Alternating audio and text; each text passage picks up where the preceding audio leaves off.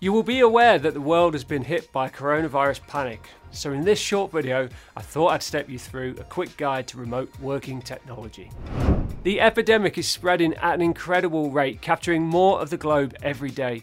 Governments are striving to protect people with things we've never considered before, like self isolation and social distancing.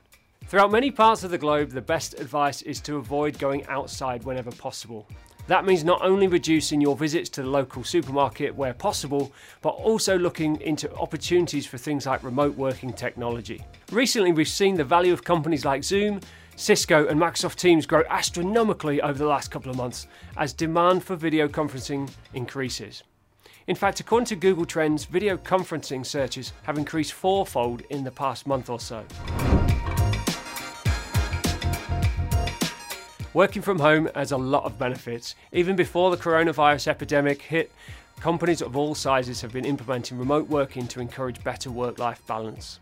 There are dozens of tools in the marketplace to choose from. Thanks to the rise of cloud computing, most of what you need is available at a relatively low cost. Let's explore some of the most popular platforms.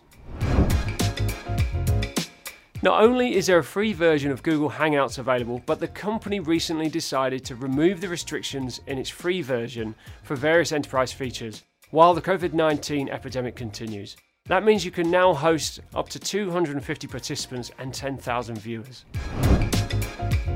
Microsoft made waves in the collaboration landscape when it decided to compete with Slack by offering a free version of Microsoft Teams.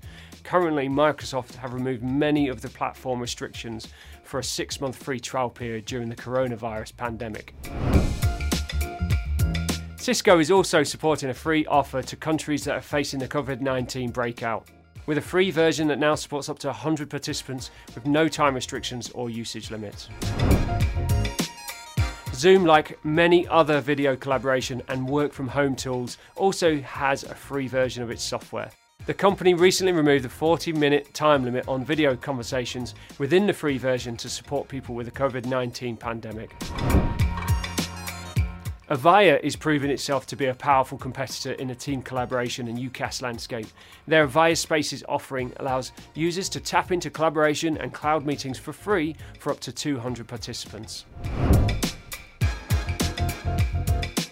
One of the biggest decisions that businesses seem to be making right now is whether they need to invest in a full unified communications solution to support their remote teams or whether they can make do with an online meetings platform. While it's true that video gives us a much more immersive communication experience when we're working remotely, it's important to note that many of the leading unified communications as a service players offer video conferencing and so much more.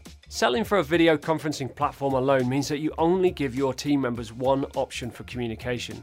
What's more, many video conferencing platforms don't offer ad hoc calling capabilities and external dialing options. By comparison, team collaboration apps like Microsoft Teams and WebEx Teams brings together voice calls, messaging, meetings, and file sharing into a single pane of glass for your users. So worth some consideration before you sign up to a provider. Keeping your entire workforce connected means investing in a complete solution for communication and collaboration.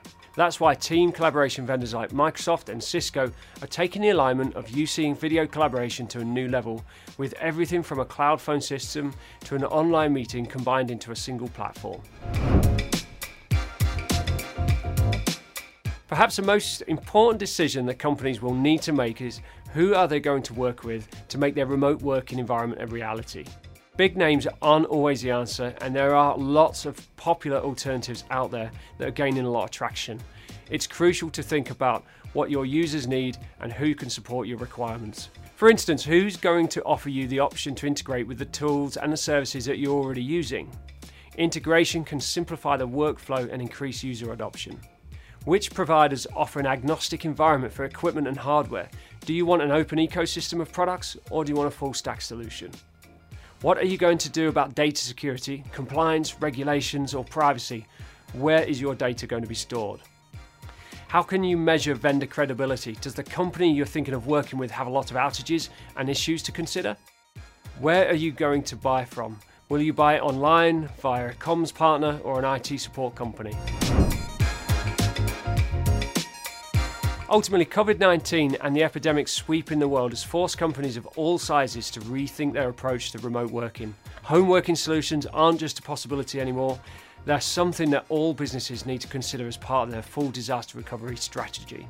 Before you jump in feet first, have a think about your strategy and which type of technology platform is best for your business. I hope you found this quick guide useful. You can keep up to date with our latest news, reviews, and vendor comparisons on uctoday.com. Thanks for watching.